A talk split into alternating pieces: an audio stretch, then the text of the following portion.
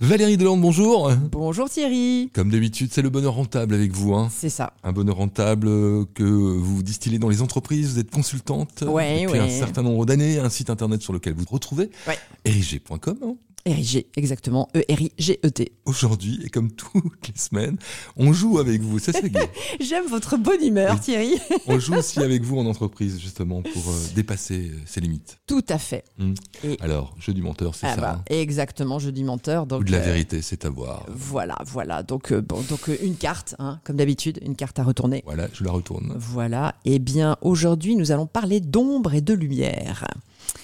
Alors, tu sais que le bonheur rentable s'adresse aux fêlés, ceux qui laissent passer la lumière. Eh bien, pour en arriver là, il est nécessaire d'explorer les peurs. Et la plus grande peur, c'est justement notre puissance, notre lumière. Vrai ou faux ? Je ne sais pas. Joker. Vrai. Ah, mais oui, vrai. C'est bien avec le jeu du menteur, c'est que souvent c'est vrai. Ah ben exactement, c'est vrai, c'est vrai. Non, mais attention, il peut y avoir des pièges. Donc, c'est terriblement angoissant d'être soi, de faire émerger sa singularité, de l'accepter, de la faire briller. La vie nous propose et nous impose des rôles dont nous n'avons pas toujours conscience. Notre inconscient fait des choix de sécurité qui met notre cœur en insécurité. Nous fabriquons des personnages pour ne pas être rejetés, ne pas souffrir, pour nous adapter, pour être aimés. Mais notre véritable ADN, notre identité, apparaît dans la manière dont nous jouons les rôles. Elle est souvent révélée par l'entourage qui observe bien mieux que nous l'énergie que nous dégageons quand nous sommes dans notre talent inné. Mais elle peut également émerger dans les périodes de crise que nous traversons, qui sont des ruptures dans l'évolution de la conscience. Et c'est le cheminement dans les niveaux de conscience qui permet de découvrir notre mission de vie, nos zones d'excellence et de génie, en faisant le lien avec notre essence, notre moi profond. Et c'est pour ça que les fêlés laissent passer la lumière, parce qu'ils ont traversé des moments difficiles et que pour dépasser cet inconfort ou cette souffrance, ils ont joué de nouveaux rôles qui les ont fait cheminer vers leur vocation profonde. Et à force de cultiver cette motivation, ils en ont fait une habitude, une dynamique de vie et d'expansion. Ils ont osé, ils ont pris confiance en eux, sont allés à la rencontre des autres et de leur propre puissance. Et dans leur rôle d'entrepreneur, ils savent quelle est leur juste place, ce qui leur permet de construire des organisations libérées, connectées à l'intelligence collective, à la puissance de vie, au bonheur rentable. Alors, quelque chose justement de concret avec le jeu de la réussite et un exemple de votre expérience vécue. Tout à fait, Thierry. Eh bien, je vais te parler d'une entrepreneure que j'ai accompagnée récemment dans la prise de conscience de sa puissance en réalisant un diagnostic de sa performance et de celle de son entreprise. C'est une fêlée dyslexique qui a développé plusieurs activités dans le but d'activer les entreprises vers la transition écologique en stimulant la créativité, le niveau de conscience et l'autonomie. La mission a permis d'éclairer, conscientiser et valoriser son cheminement, ses étapes d'évolution personnelle et professionnelle, ainsi que les résultats obtenus, tangibles et intangibles. Et bien sûr d'élaborer les premières pistes de plan d'action pour élargir son impact.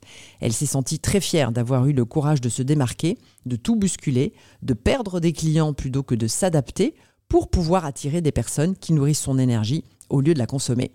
Elle a également réalisé que son ambition n'était pas motivée par la puissance de la domination, mais par celle de l'action, que cette injonction de l'ambition comme pouvoir l'avait empêchée de s'exprimer, de se libérer, d'agir plus largement.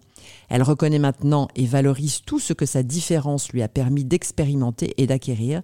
C'est le cas de tout type de diversité, de chemins chaotiques, cognitifs, démographiques ou expérientiels qui passent par des phases d'apprentissage permettant d'accéder à la puissance, à être utile et à contribuer à améliorer le monde.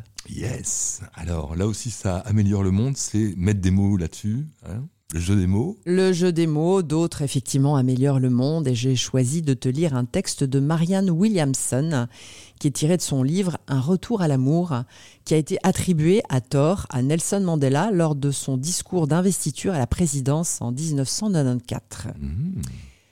Notre peur la plus profonde n'est pas d'être inapte.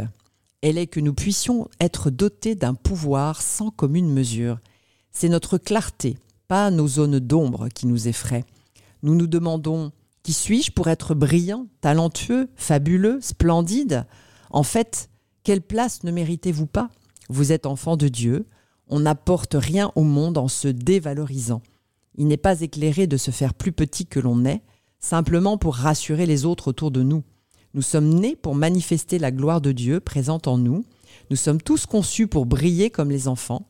Ce n'est pas donné qu'à quelques-uns, c'est en nous tous. En laissant briller notre propre lumière, nous donnons inconsciemment aux autres le pouvoir d'en faire autant. Si nous nous libérons de notre propre peur, notre présence seule pourra aussi libérer les autres. Et voilà donc pour les mots. Merci Valérie Delande. C'était presque christique. Oui, il me semble aussi. Hein. Mais parfois, voilà, il faut aller chercher justement les exemples dans d'autres sphères. Merci à vous. On se retrouve la semaine prochaine. Thierry, absolument.